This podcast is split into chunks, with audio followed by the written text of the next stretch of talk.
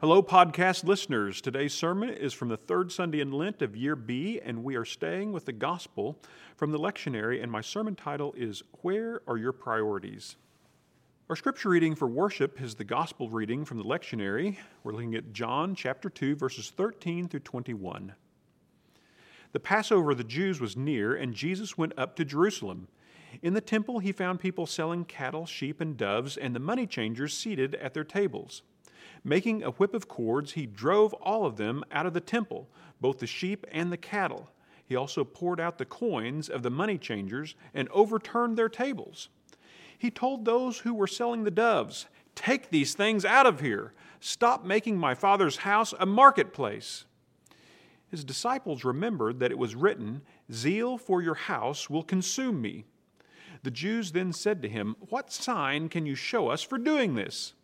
Jesus answered them, "Destroy this temple, and in 3 days I will raise it up." The Jews then said, "This temple has been under construction for 46 years, and will you raise it up in 3 days?" But he was speaking of the temple of his body. After he was raised from the dead, his disciples remembered that he had said this, and they believed the scripture and the word that Jesus had spoken. This is the word of God for the people of God. Thanks be to God. And let us pray. Loving God, we give you thanks for this word which gives us life. As we think about it, meditate on it, help us in our consideration. May understanding bring decision, and may decision lead to determination. We pray these things in Jesus' name. Amen. Well, as we talk about priorities, I like what comedian Tim Ross says. You know it's time to rethink your life choices when you're throwing away an empty McDonald's bag in the trash can in front of the McDonald's you're walking into. Another meme I saw showed a man who had flipped his car in an accident. He was shown half out of his car on his back, and a police officer is looking down at him. The man is holding his cell phone, and the caption says, "Hold on, officer. Let me finish this text I was sending." Sometimes we don't think about what it is we prioritize, and sometimes we make decisions that have unintended consequences, and yet we continue to do them because they have become habits. And we say, how did we get here? We're not sure, but we've been doing this for a long time, and so we're kind of stuck. I think that's what happened to make Jesus so angry. This is as mad as we see him in the Bible, and John's version of this story actually tells us that he makes a whip of cords. Now, that's a pretty violent image. What would make him so mad? John's version of this story places it at the beginning of his ministry, where the other Gospels put it at the end. In fact, it's right before his arrest.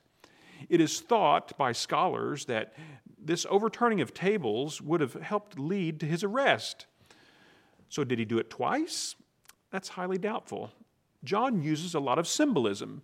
His gospel contains the I am statements of Jesus, which are very theological in nature, and they're not to be taken literally. Jesus is not actually a vine, but he says he is. Symbolic. So when John places this story at the beginning of the ministry of Jesus, John is making a statement for us. At this point in church history, we're continuing in our break from Judaism.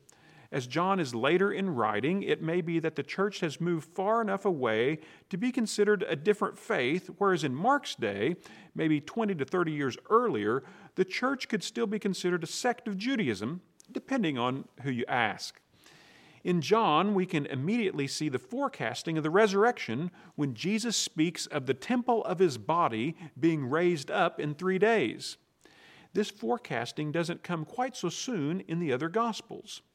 So for John, we can find this forecasting of the resurrection is prioritizing the forgiveness and inclusion of the gospel.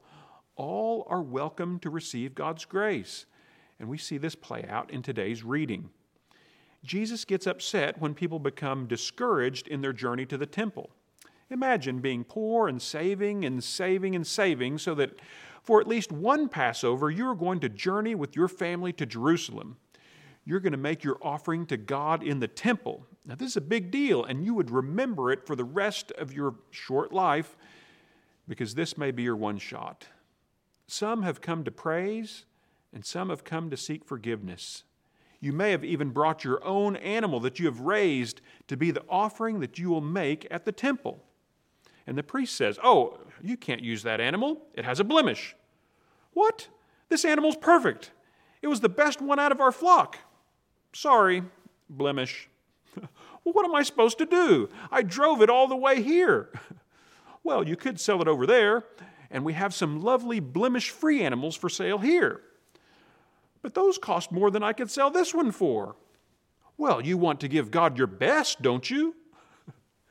So I've come for praise and forgiveness, and I leave feeling cheated. Is that what they intended? It may have started as legitimate. You didn't want truly blemished animals offered in the temple. And then it may have gotten a little out of hand. And that's when Jesus shows up. He found that those in charge of God's grace were making a profit off of the faithfulness of the flock. And he found that people were not deepening their faith at the temple, but becoming cynical. And that makes him mad. It makes us ask, what is our priority? For Jesus, it is allowing all people access to God's grace. That's why John has this at the beginning. He's making a theological point for his gospel. I wonder if those working in the temple ever felt bad about this practice and wondered, how did we get to this point? You know, sometimes all of us can say that. I'd like to read to you now from the Discipline of the United Methodist Church. This book contains our polity, the way we've decided that we shall live together as the church. And it's got some pretty interesting tidbits in it. I'm going to read from paragraph 2533.1. The title of this is The Board of Trustees' Powers and Limitations. Now, the Board of Trustees is in charge of our building and grounds, and there's a sentence in here that says, quote, and provided further that pews in the United Methodist Church shall always be free, quote. Huh? Where did that come from? Did that mean that there was a time when pews weren't free? At some point in our history, did we actually sell the seats for worship? Bingo! Yes, we actually used to raise funds for churches that way. We haven't always passed the plate as a liturgical act. There have been other fundraising efforts in church history. In the olden days, they used to sell pew space to families, and you could actually inherit it like a deed to a property. So when you told someone, you're in my seat, you may have had the papers to prove it. If we were to do that today, which seats do you think would cost the most in our sanctuary? You know, for a concert, it's usually the front two rows, unless you're at a Gallagher concert. And kids, you can look that up later. But I don't think our front seats would be the most expensive. Which ones would be the priciest in our sanctuary? You got it. It's the back rows. We could probably make a killing off of those, but we can't because it's in the Book of Discipline. Did you know that the Free Methodist Church split off from us in 1860, partially because of the whole selling of pew space? They thought God's grace should be freely available to all, and rightly so. And so we were properly chagrined, and so we put this line into our official rules of how we would live together. We had to get our priorities right, because if Jesus came back, he might have turned some pews over. That would have been something to see. Then we might have seen a picture of someone lying under a pew holding his phone, and the caption would be, hold on, Jesus, let me finish this text I was sending. Priorities.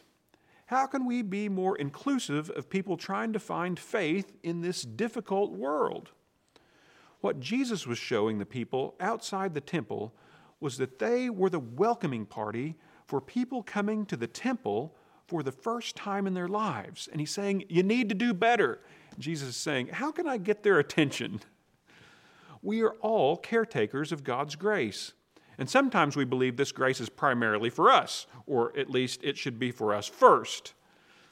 So here we are back in the first century, and we think we can make a quick buck for the temple, of course, by exchanging money for out-of-towners who should be paying in good Hebrew funds. And they say, get that Roman money out of here. It's got those fake gods on them. You can't take that into the temple. Here, you can trade it in over here. Well, yes, for a small fee. Yes, you could get a better deal, but you'd have to leave and then come back, so you might as well just trade it in here. What does it mean to be brokers of grace? It's not a bad gig, really.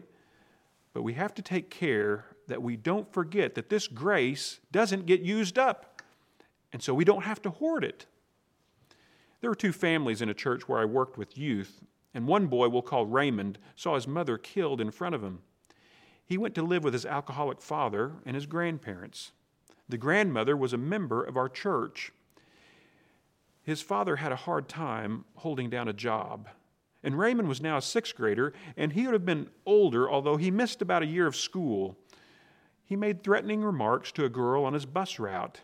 He exposed himself to children on the bus. Now, when it was time for youth to begin, he starts attending. The girl Raymond threatened is also a member of the church and entering the youth group. Her parents are divorced, and she has feelings of abandonment from her father that are fairly well-founded. She has friends at school but is afraid of Raymond.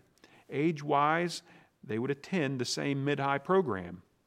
The perception of the church members was that one family was unable to contribute much to the church financially. The other family was. How do we minister with grace in this situation? How do we not become money changers in front of the temple?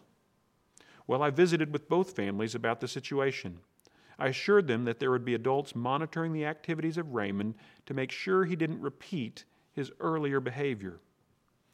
Both children needed the grace of God active in their lives. And in reality, with a program that small, you're going to gain one or the other. I felt that the church shouldn't turn its back on either of them. Sometimes we're called to wrestle with the decisions made on behalf of representing God. And that's okay. But sometimes we should feel the weight of living according to the grace that we've been asked to share.